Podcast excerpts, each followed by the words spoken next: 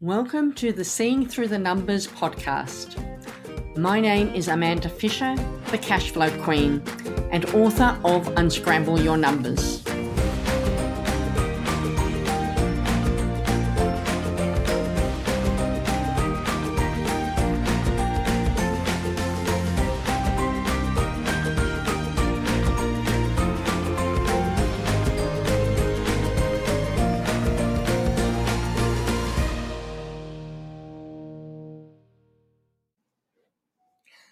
Amanda Fisher, and today I want to talk about disruption and is technology the answer?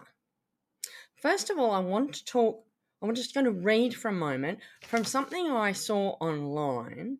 The source is Barron's 2018, and it says Netflix did not kill Blockbuster, ridiculous late fees did. I don't entirely agree with that because I think there were a few other factors behind that, like the nuisance value of having to go to Blockbuster to pick up your videos, and then the fact that not always what you wanted was available when you wanted it. But, you know, there were challenges with Blockbuster, and Netflix fixed it. Second one Uber did not kill the taxi business, limited access and fare control did. Now, I think that makes sense. But again, Uber has disrupted the business because they've identified all the challenges and problems that people had using the existing system. Apple did not kill the music industry. Being forced to buy full length albums did. Again, I'm not entirely sure about that because I loved buying the full length albums and I loved having not only my favorite song, but as you played the album, you got to hear all the other cool songs that that artist had recorded as well. So you got a much broader experience and felt more, you know, of that particular artist. So I'm not entirely sure that that's the answer, but I do think that again, the technology had actually changed that so that, you know, the ability to to get something in smaller bites. We want things quicker. I think that's part of what was feeding that. And and that we have you know the other benefit was we've got you know the, the music on our phone with us all the time. We're not having to be at home with the CD player or the old record player in the old days playing it. So I think yeah, certainly it's part of that, but there's always more than this. I think this one simplified it. The next one Amazon did not kill other retailers, poor customer service and experience did. And I think that's true.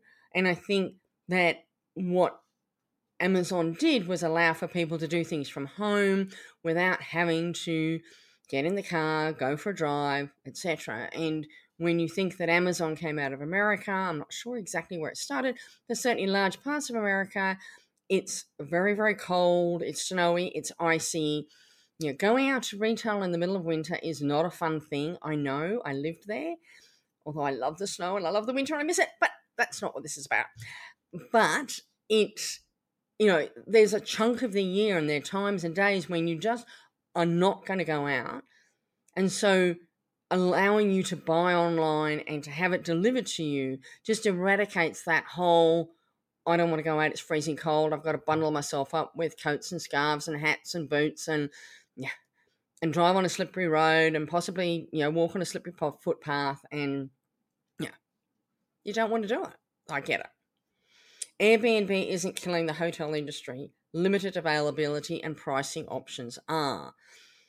And I think that makes sense. There's, there's certainly, you know, the ability to travel, the airfares, the you know the price of getting from one place to the next has massively come down over the years and to have then the need for cheaper options for accommodation not necessarily all the bells and whistles of the five star hotels etc um, i think there's a lot of that in there.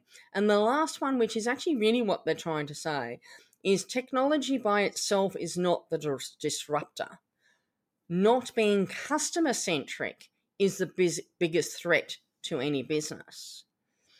And so I think, you know, what's in behind the message on all of this is The disruptors are the ones who have gone and looked at what are the challenges, what are the issues that customers have dealing with that industry, and then how can we eradicate that particular problem? So, like the late fees for your videos, like the, you know, the challenge with having to get to a retail store uh, in terms of Amazon, etc. So when I start thinking about business and my clients and the work I do and the people I help, you know, part of what we talk about, and I am a big technology geek, do not get me wrong. If there's some technology that will make the job easier, more efficient, simpler, more consistent, then I'll be the first person to jump on board, and I have throughout my working life. I've been the first person to jump in, boots and all, when there's a new system that will have an impact from an accounting perspective, from a number crunching perspective, but also admin and you know helping to to communicate with clients and those sorts of things. If there's a new system that will help any of that, I'm absolutely jumping into it. But I think they're right. Technology isn't the answer. What technology is, is allows you to do things more efficiently. It allows you to take away some of the perhaps the boring grunt work that used to be done manually that we have to do anyway. But by automating it with technology, we can start to do some of the more interesting work and be use our brains a bit more and and you know do add more value back to our clients or customers and you know there is a backlash going on in terms of of our social interaction you know everybody's sitting there on buses and and cafes and coffee shops looking at their phone all day you know they're sitting there out for a coffee or a meal with family, friends, partners, business associates, and they're looking at their phones. They're not actually communicating. But what we're finding now is that whilst there's a lot of online digital marketing of digital products, that we still want to be able to feel like we can touch and feel the person, that we want to have a relationship with the person. We're wanting to feel part of a community, part of belonging somewhere. And I think that part of what technology has done over the last little while is it's really disconnected us from each other. And it's turning full circle now where we want more connection with each other. And that allows us to use the technology for the efficiencies, to be able to do more, to not have the grunt work, to do the value add, but don't lose sight of your customers and clients and the need for yeah, the phone calls, the emails, the face to face meetings, the direct contact with you to them. That is what people are seeking. And I think that when you do that, when you look at what are the challenges, so one of the things that probably still is in the accounting industry, there was always a big challenge is clients would complain, I phone up the office, I can never get to the accountant, and if and I leave a message, and then I'll wait a few days, if I'm lucky, for them to return my call.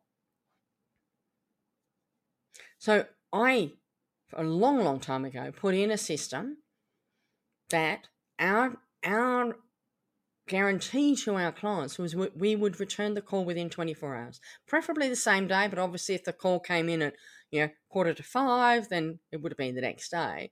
But the aim of it was to return the calls. It it wasn't hard. It wasn't difficult. Clients were happy, and you know just that one little thing. What's the bugbear that your clients may be saying but not telling you that people are you're hearing about your industry that you could fix quite simply and easily now sometimes the returned phone call was a returned phone call from someone else to say you know, in my case as the as a sole practitioner with my team if i was out of the office for a few days for some reason at a conference or out out on site at clients then one of my team would return the call and do what they could to assist. And if it meant making contact with me and, and finding a way to deal with it, then we worked it out. But the client got the response they wanted. So technology isn't the disruptor. Technology allows us to be efficient. And by being efficient, we can make more profits. Had to come back to the numbers somewhere. We can make more profits. Because if we can do the, jo- the same job in a shorter amount of time, then we've got time to do other things that our clients will value more. But alternatively, we can do it in less time and, and have a slightly higher margin on our profits. So think about what are the bugbears in your industry. What is it'll be something to do with your customer service and and delivery. Something in that realm probably is where the challenge is. And look at what could you do to make it simpler and easier and more of a customer eh, a pleasant, positive customer experience for your customers and clients to deal with you if you made that one tweak or two tweaks. Those couple of little changes that are easy to implement that would make a difference to your client base. So, disruption is all around us. It's being blamed on technology, but I don't think it's technology.